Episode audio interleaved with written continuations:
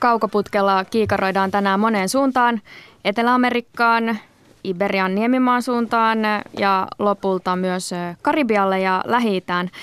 Tervetuloa studioon UPin vanhempi tutkija Charlie Salonius Pasternak. Kiitos, hyvää huomenta. Tervetuloa myös maailmanpolitiikan professori Teivo Teivainen. Good morning. Como estas? Muy bien, muy bien. Va bra. Vamos a grabar. Vamos a grabar pues. A ver cómo guachito tan salir. Istutetaan itsemme mielikuvatasolla, muita vaihtoehtoja ei taida ollakaan. Andien ylänkö-alueille, Amazonin sademetsään tai vaikka savannille, joka tapauksessa Kolumbiaan. Viikonloppuna kävi niin, että kolumbialaiset eivät hyväksyneet kansanäänestyksessä rauhansopimusta hallituksen ja vasemmistolaisten farksissien välillä. Miksi sellainen tavallinen keskiverto kolumbialainen äänesti rauhansopimusta vastaan? No osa siitä väestä, jotka äänestistä vastaan, koki epäoikeudenmukaisena, että farksisseille annetaan kaikenlaisia etuuksia. Etuuksien luonteesta oli paljon epätietoisuutta. Oletuksena oli, että ne saa vähän minimipalkkaa pienemmän kuukausi eläkkeen tavallaan ainakin toistaiseksi. Ja toisaalta liikkuu voimakas huhu, että nyt ne pääsee mukaan politiikkaan ja rauhansopimuksen vastustajat sanoivat, että jos näin käy, Kolumbiasta tulee uusi Venezuela. Ja uusi Venezuela on semmoinen termi, joka Kolumbiassa niin kuin uppoaa pelotteena ihmisiin aika tehokkaasti. Ja, ja niin siinä sitten hyvin yllättäen. Kaikki mielipidetiedustelut viittasivat siihen, että rauhansopimus menisi läpi, mutta ei se sitten lopulta mennytkään. Eli huhut kaatoivat rauhansopimuksen hyväksymisen? No se itse rauhansopimus oli aika pitkä, monta sataa sivua ja paljon pykäliä. Ihan asiantuntijatkaan ei aina osanneet sitä kunnolla tulkita, niin se antoi tietysti otollisen maaperän kaikenlaisille huhuille ja siitä nousi myös keskustelua siitä, että pitäisikö kansan ylipäänsä saada päättää tämän tyyppisistä asioista. No onko tämä sitten niin yksinkertainen yhtälö, että jos Farksisseille olisi ollut tiedossa tiukemmat rangaistukset, niin rauhansopimus olisi hyväksytty? Se on ihan mahdollista, että näin olisi mennyt. Silloin tietysti Farksissit ei välttämättä itse olisi suostuneet tähän rauhansopimukseen. Että tässä oli semmoinen sinänsä jännä tilanne, että perinteisesti latinalaisessa Amerikassa vasemmisto on aina sanonut, että emme hyväksy rauhaa ilman oikeudenmukaisuutta. Ja Kolumbiassa tämä oli oikeastaan niin kuin oikeiston teema, että ei semmoista rauhansopimusta, jossa – veritekoihin syyllistyneet farksissit päästetään pälkähästä ja annetaan vielä poliittisia tai taloudellisia etuja. Ja tämä oli se isoin kysymys kuitenkin viime kädessä, joka vaikutti vaalien tulokseen. No miksi tämä rauhansopimus Farksissien ja Kolumbian hallituksen välillä edes alistettiin kansanäänestykselle? No, miksi Mistä se Brexit, aloite tuli? Miksi Brexit alistettiin kansanäänestykselle? Miksi Suomen EU-jäsenyys alistettiin kansanäänestykselle? Se oli osa sitä diiliä, jonka se neuvotteli varmaan monempien osapuolten mielestä. Se kuulosti jotenkin reilulta. Mm. Äh, hallitus katsoi myös, että se todennäköisesti menee läpi ja että sillä hallitus saa lisää tuulta purjeisiinsa noin – yleensäkin. Useinhan oletetaan, että kansanäänestyksiä ei kannata järjestää sellaisista asioista, jotka koskevat vaikka ihmisten palkkoja tai sit luovuttamattomista ihmisoikeuksista. Ja tässä tässä jälkimmäisen kohdalla mentiin joidenkin mielestä sille rajalle, että kuuluuko ihmisoikeuksiin se, että rikollisia tulee rangaista tietystä asioista. Ja osa ihmisoikeusjärjestöistäkin, ainakin Human Rights Watch oikeastaan yksinäisenä äänenä isoista kansainvälisistä sanoi, että ei kun kyllä nämä niin kuin, tyypit pitää saada häkkiä häkkiin, että ei rauhansopimusta, ellei rikollisia rangaista. Kolumbiassa kävi niin, että hyvin niukka enemmistö 50,2 prosenttia hylkäsi rauhansopimuksen. Siis aivan uskomattoman täpärä tilanne. On ja anteeksi, mun mielestä hyvä esimerkki siitä, että jos järjestetään kansanäänestys mistä tahansa syystä, ja, ja syitä on, on, on monia hyviä, niin omasta mielestä pitää olla kaksi asiaa mukaan liitettynä. Yksi on minimiäänestys, Uh, osallistumisprosentti, jonka pitäisi olla selvästi yli 50 prosenttia. Mm. Ja toinen on jonkunlainen uh, prosenttimäärä, joka on paljon enemmän kuin 50 prosenttia, jolloin se menee läpi, niin että ei tule tällaista tilannetta. Mä voin kuvitella, että se 0,2 prosenttia niin saattoi johtua säästä joissakin kaupungeista, miten Kolumbian jalkapallojoukkue pelasi viimeksi ja niin edelleen. Se on näin isosta asiasta noin pienellä marginaalilla mun mielestä ei pitäisi tavallaan saada päättää. Sitten jos Suomessa joskus järjestetään NATO-kansanäänestys ja NATO-optio jostain syystä voittaisi 52 prosentin äänienemmistöllä, niin veikkaan, että Charlie Salonius Pasternakin tämänpäiväistä lausantoa tullaan siteeraamaan. Ei, ei siis mä oon aivan riippumatta tästä, mä oon sitä mieltä, mikä se prosentti on.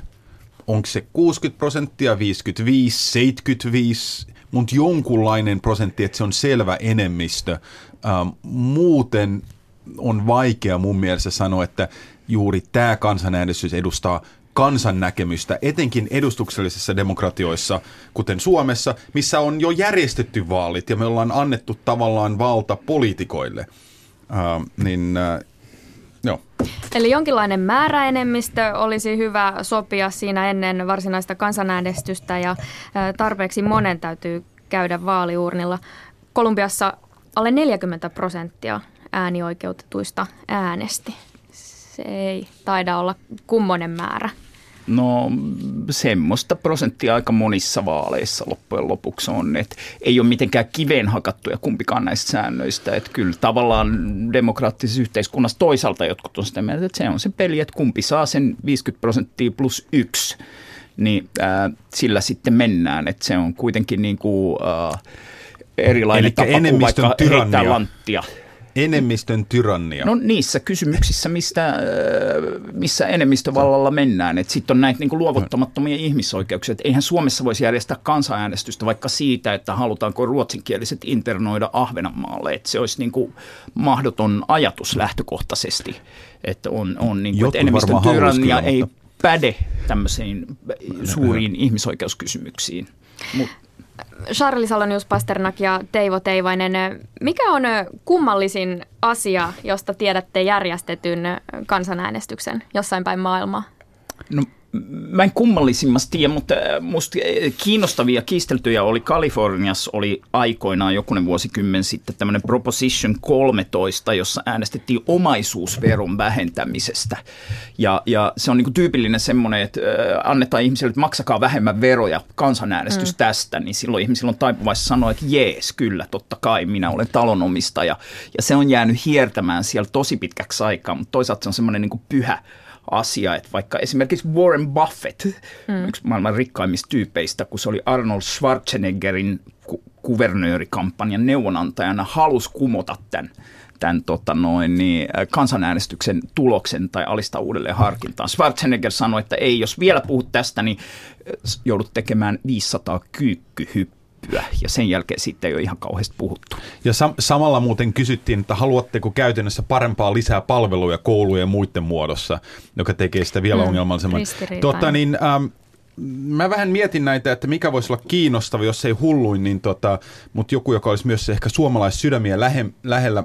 1957 Kanadassa Albertassa muistaakseni järjestettiin äänestys siitä, että pitäisikö alkoholia saada myydä vähän laajemmin, koska sitä myytiin vain parissa, parissa tota, niin, monopolikaupassa. Um, ja tota, niin, no, no ei, ei siinä mitään. Se, joka oli kiinnostavampi osa, että um, tähän oli myös lisäkysymys. Uh, saisiko miehet ja naiset juoda yhdessä? Koska tämä oli ollut kiellettyä sitten 1928. Ja tota, niin, näinpä äänestettiin ja noin 70 75 prosenttia oli sitä mieltä, että kyllä, 50-luvun lopussa niin oli ihan ok, että miehet ja naiset joisivat yhdessä samassa baarissa. Ja sitten kaukoputki kääntyy Kolumbiasta ja Kanadasta kohti parlamentaarista monarkiaa, nimittäin Espanjaa.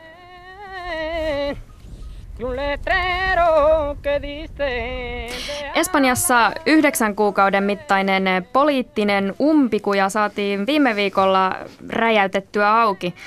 Espanjan sosialistipuolueen PSOen johtaja Pedro Sanchez hävisi luottamusäänestyksen ja erosi tehtävästään.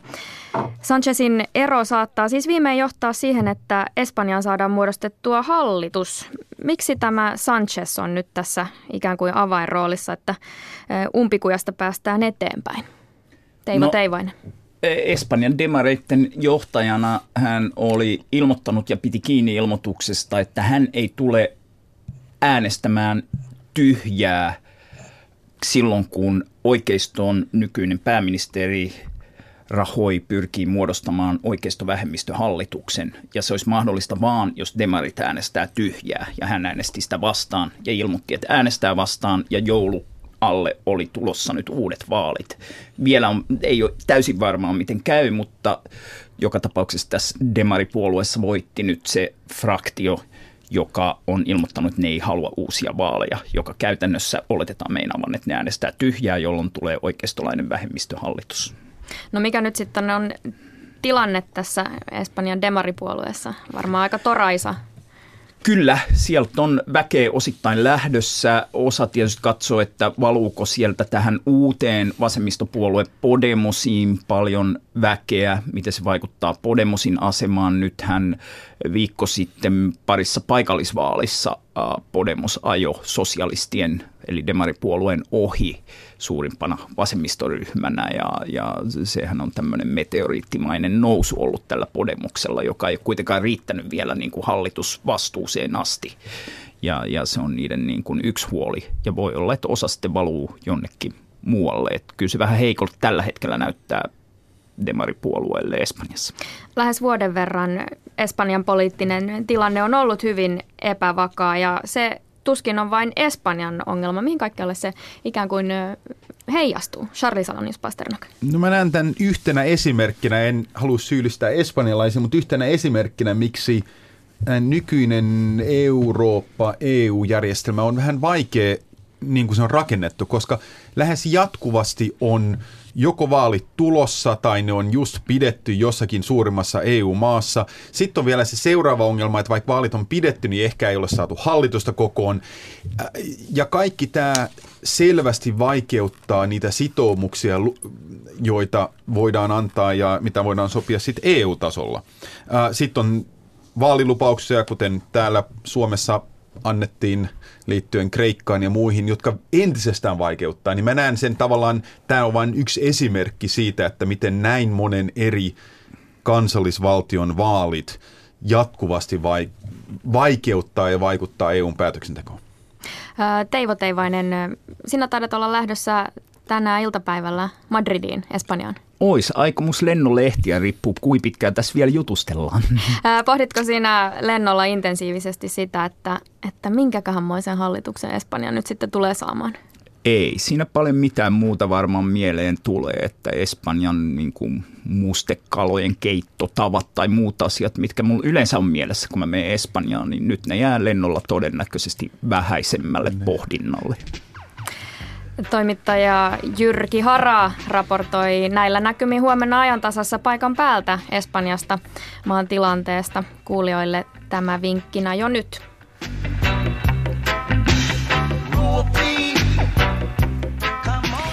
Palmut huojuvat tuulessa reggaein tahdissa. Merivesi on turkoosia ja maan pikajuoksijat hätinä ovat koskaan kuulleet sanan doping. Jamaikan huumepolitiikkaa kiikaroimme nyt. Oletteko muuten käyneet paikan päällä? Joo. En Mä kävin esimerkiksi joskus jäljittämässä Usain Boltin kotikylässä, että miksi huh? jamaikalaiset juoksee niin kovaa. Kyllä siellä jossain wow. paikallisbaareissa ihan niin kuin päihteisiinkin viitattiin, mutta mä luulen, että se koulujen äh, kuitenkin urheilukilpailukulttuuri oli se isoin syy. Hänen isänsä jututin myös siellä. Että kiinnostavia paikkoja tuolla Jamaikan maalla. Wow. Jamaika dekriminalisoi pienten marihuona-annosten hallussapidon jo viime vuonna ja samaten maa on laillistanut lääketieteellisessä mielessä käytetyn marihuonan. Mitä muuta huumepolitiikan saralla Jamaikalla on aivan hiljattain tehty? No siis e, e, Jamaikalla, vaikka sillä on niin kuin maine tämmöisenä niin kuin pilven pössyttelijöiden paratiisina, niin siellähän on ollut suhteellisen tiukat huumelait, mitä ei aina huomaa, jos käy vaikka Kingstonilaisissa katujuhlissa, mutta periaatteessa on ollut tiukat lait. Niin nyt ne on sitten osittain Yhdysvaltojen inspiroimana alkaneet lieventää näitä kieltolakejaan. Ja yksi jännä ulottuvuus siinä on, että ne haluaa ilmeisesti profiloitua nimenomaan tämmöisen niin kuin, uh, marihuonan käyttöön liittyvän terveysturismin maana. Eli kun puhutaan mm. marihuonan käytössä usein laillistamisessa, että onko tämä niin kuin ter- äh, lääkekäyttö vai tämä niin kuin viihdekäyttö, että kumpaa nyt niin kuin, äh, sallitaan enemmän, niin niillä on muun muassa suunnitelmissa, äh, että jos on lääkärin todistus mukana, niin heti kentältä voisi ostaa semmoisen pari unssia, 50 grammaa valtion niin kuin jotenkin takaamaa äh, ruohoa ja, ja, ja nimenomaan niin kuin terveysturismille luodaan tämmöisiä puitteita. Siitä tulee tosi kiinnostavaa tietysti, koska sen niin kuin maan kulttuuri niin laajasti mielletään ää, osaksi marihuonakulttuuria. Ää, Rastafareille on myös myönnetty ihan vasta äskettäin niin kuin etuoikeus käyttää sakramentaalisissa seremonioissaan marihuonaa, joka tunnetusti liittyy Rastafarikulttuuriin niin kuin aika laajasti. No miten tämä Jamaikan muuttunut huumepolitiikka suhteutuu YK-ohjeistuksiin? Charlie Salonen, no, kiinnostava huomata, että heidän tietenkin juuri seurasi Yhdysvaltoja ja, ja osavaltio oli yksi, jonne kai oltiin menty vierailemaan ja kyselemään, niin hyvin suuri perustavanlaatuinen ero on, että Jamaika on itsenäinen valtio, jolloin sillä valtiona on tiettyjä, ähm, tai on tiettyjä vaatimuksia, äh, kansainvälisiä sopimuksia, joita osavaltio Coloradolla ei ollut. Eli Colorado saattoi tehdä eri asioita ja he on nyt jamaikkalaisten mukaan myös huomannut, että jotkut asiat ei mennyt ihan putkeen. Mutta tässä on se suuri ero, että Colorado tavallaan saattoi tehdä asioita paljon, paljon vapaammin kuin Jamaikka itsenäisenä valtiona koskaan pystyisi.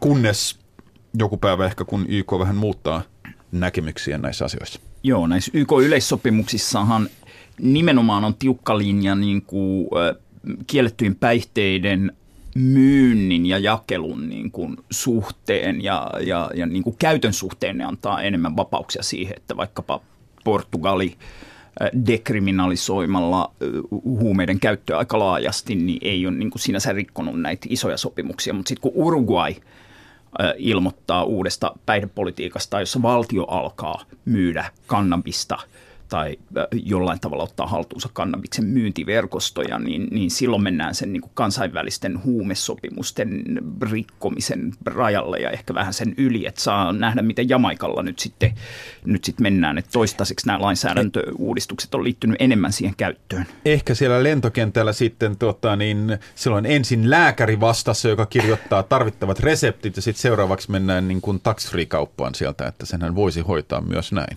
Kaliforniassakin näkyy tuolla tuolla hippien ennen suosimalla Venice Beachillä Los Angelesissa, niin siellä on yllättävän paljon tämmöisiä lääkäripisteitä mm. siellä vanhalla hippirannolla. Kuulemma lääkäri todistuksen aika on vaarallista, Joo. kuten kaikki tiedämme. Ähm, no minkälaiset odotukset Jamaikassa mahtaa kohdistua tähän höllentyvään huumepolitiikkaan? Miksi tätä nyt lähdetään No sehän, sehän on nähty, nyt oli Montego Bayssä oli semmoinen iso kokous, niin kyllä siellä niitä niin kuin solmioäjiä oli ehkä enemmän ja jakkupukurouvia tota, kuin niitä niin kuin rastahiuksisia tyyppejä. Mm-hmm. Eli se nähdään bisneksenä. Nähdään, että nyt on syntymässä suuri bisnes täällä meidän maanosassa Yhdysvalloissa, aukeaa ihan uuden tyyppiset markkinat – kaikki ainakin viittaa siihen, niin, niin miksei me nyt sitten Jamaikalla käytettäisiin hyväksi sitä aika vahvaa brändiä, mikä meillä on tällä uudella teollisella ja. saralla. Ja, ja se, näin, näin tulee olemaan. Siinä on tapahtunut siirtymiä. Yhdysvalloissa oli muuten, kun Suomessa puhutaan tästä, että julkiselta sektorilta siirrytään yksityiselle sektorille, niin ensimmäinen semmoinen tapaus, että Drug Enforcement Agencystä Yhdysvalloista on tyyppi siirtynyt marihuonateollisuuden palvelukseen. Et Suomessahan sitä on niin kuin tavallaan julkiset sektorit tänne, onko toi äh, täällä Pasilassa eräs poliisihenkilö niin kuin jotenkin harjoittanut, mutta se ei ole ihan niin kuin, kenties niin kuin oletetaan, niin tota, mutta se ei ole ihan samalla lailla lain Näin. piirissä ollutta siirtymää. Joo, ei, siis näin tuntuu siltä, että et, et Jamaikassa on oikeasti mietitty sitä sitä bisnesnäkökulmasta nähdään, että vähän kuten tupakka ja alkoholi kannattaa olla suht ajoissa ja juuri tämä niin laatu brändiaspekti varmaan tulee muita maita, jossa vain on enemmän maata, uh, jolla viljellä, eli voisin kuvitella, että Jamaikassa ollaan heti huomattu, että ehkä volyymilla ei kannata kilpailla, mutta kunnon laadulla kerran tällainen brändi on, niin hyvin, hyvin vahvat tota, niin, äh, samanlaista ajattelua kuin ehkä kuubalaisilla sikareilla tai, tai jollakin rommilla ja muulla. No, mitä arvelette, mitkä maat ehkä Jamaikan perässä nyt lähtevät samoille linjoille? Saa nähdä. Eh, ehkä Suomessa nyt tehdään tästä Suomen uusi kilpailuvaltti. Hoidetaan tämä terveydenhuolto ja, ja kunnalliset asiat näin, näin pakettiin. Joo, Suomessahan se on semmoinen hassu tabu poliitikkojen keskus, keskuudessa, että tarvitaan ää, poliisitaustainen perussuomalainen, että eduskunnastakin mm. alkaa kuulua niin kuin ääniä, jotka puhuu sen tyyppisen päihdepolitiikan puolesta, jotka niin kuin maailmalla alkaa olla muuttuneet osittain no, jo siis, siis jos, jos katsotaan, miten Suomi yleensä ottaa asioita uh, New Public Management Englannista, niin varmaan menee ainakin vuo, pari vuosikymmentä siitä, kun EU:ssa tätä ruvetaan laajasti tekemään ennen kuin Suomessa sitä ruvetaan miettimään. Mennään sitten Jamaikalta Israeliin. Viime viikolla mediassa käytiin läpi edesmenneen Shimon Peresin uraa ja saavutuksia. Peres siis toimi Israelin presidenttinä ja pääministerinä. Sävy taisi olla aika myötäsukainen, kuten tyyli tapaa olla kuolin uutisten yhteydessä, vai minkälainen kuva teille muodostui? Teivo Teivainen. No että hänen saavutuksensa niin kuin Oslon rauhansopimuksessa ja joilla, jossa muissa asioissa oli kieltämättä suuria ja tämä aspekti korostui siinä. Mutta jäi aika vähälle huomiolle, miten laajasti maailmalla ei pelkästään arabilehdistössä, vaan myös vaikkapa Yhdys- Englannin palkituin ulkomaan toimittaja Robert Fisk otti esille miten paljon tällä Simon Peresillä oli verta käsissään. Usein viitataan äh, Libanonissa olevan YK pakolaisleirin äh, tämmöisiin veritekoihin 1996 ja siihen, kuinka Simon Peres kannatti, laajensi ja oli aloitteellinen Israelin palestiinalaismaille suuntautuneessa kansainvälisoikeudellisesti laittomassa siirtokuntapolitiikassa. Ja nämä on nämä kaksi asiaa, mikä, mikä usein niin kuin otetaan hänen yhteydessään esille. Tässä on vähän tämmöistä toisaalta, toisaalta. Kiinnostavaa oli esimerkiksi, että hänen hautajaisiinsa ei mennyt Knessetin, eli Israelin parlamentin arabijäseniä lainkaan. Ja nämä arabi, Israelin parlamentin arabijäsenet nyt ei ole mitään kiiluva silmäisiä niin kuin hamaslaisia, vaan yleensä suht maltillista väkeä, niin, niin se osoitti, että hänen arvostuksensa ei ole ehkä ihan yhtä laajaa kuin osasta mediaraportteja olisi voinut päätellä. Joo, ja tässä voi myös liittyä se, että hän oli, jos verrataan nykyiseen Israelin poliittisen johtoon, niin hän, hän voi olla niin kuin mukavampi ja positiivisempi. Ähm, eli ehkä tässä oli vähän tällaista lisää, missä katsottiin nykypolitiikkoja ja sitten muisteltiin, miten hienoa asiat oli vielä vuosikymmen tai kaksi taaksepäin. Mutta onko aika kullannut muistot vai onko se todella ollut niin, että Peresin aikoihin ää, rauhan solmiminen oli no, lähempänä? Rauhaa ei tullut. Mm. Ja loppujen lopuksi mun mielestä sen perusteella voidaan sitten katsoa mm, hyvä tai jonkunlainen aktiivinen yritys, mutta rauhaa ei tullut, niin, niin en nyt tiedä, että pitääkö sen takia sitten äh, antaa anteeksi nämä kaikki muut teot.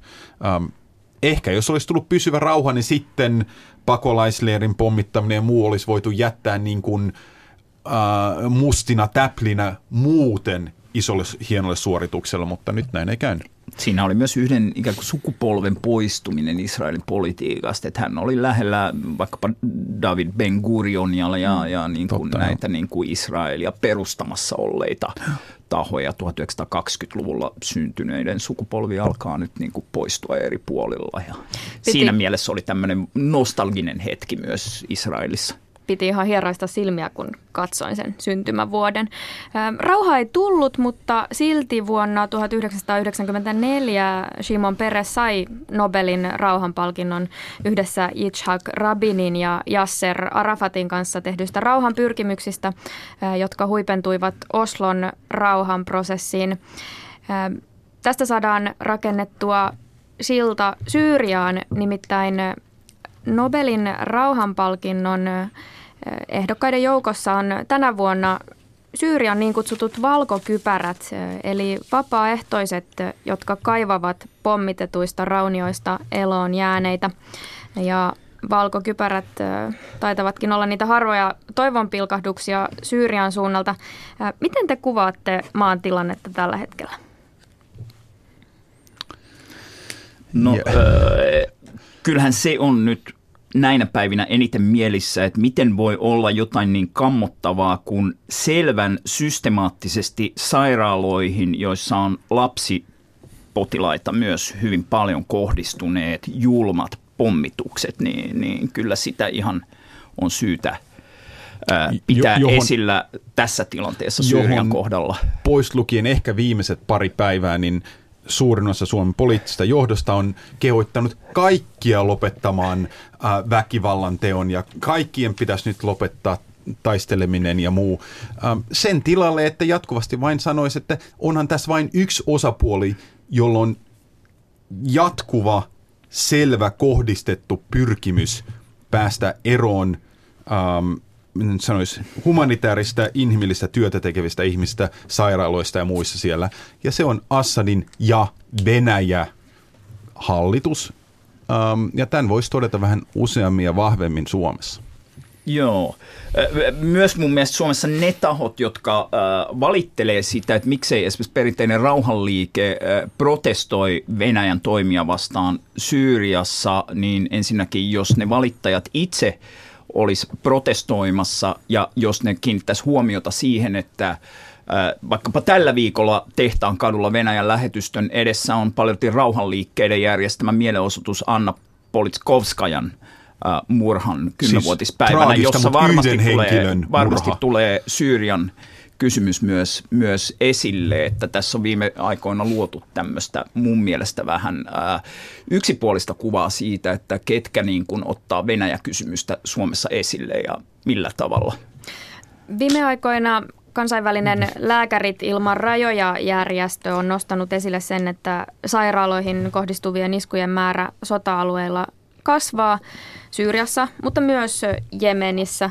Ja Äh, jonkinlainen reaktio saatiin tähän eilisiltana, äh, myöhään eilisiltana. Äh, Ylen uutinen kertoo, että Yhdysvallat on katkaissut Syyria-keskustelut Venäjän kanssa. Miten te suhtaudutte tähän uutiseen?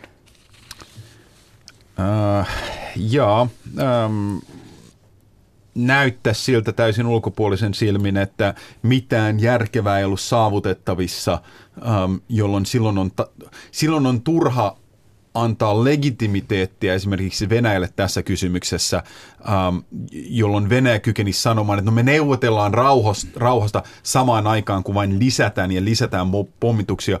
Huom, suurin osa edes muista, miten suurella fanfarilla Venäjä ähm, ilmoitti kuukausia sitten, että nyt vedetään kaikki joukot tota, niin Syyriasta, mutta sinne lisättiin vain joukkoja, lisättiin pommitus tota, niin, kykyistä ää, arsenaalia. Joten äh, ehkä se oli vain päätös Yhdysvaltojen näkökulmasta, että turha antaa Venäjälle mitään legitimiteettiä, kun he ei sitä ansaitse. Yhdysvallat kertoo kuitenkin jatkavansa yhteydenpitoa Venäjän kanssa yhteen törmäysten välttämiseksi Syyrian ilmatilassa, Joka kun molemmat maat asia. tekevät Syyrian suunnalla pommituslentoja. Onko tämä nyt sitten jo enää sitä ohuinta yhteydenpitoa, mitä kahden maan välillä voi oikeastaan enää olla?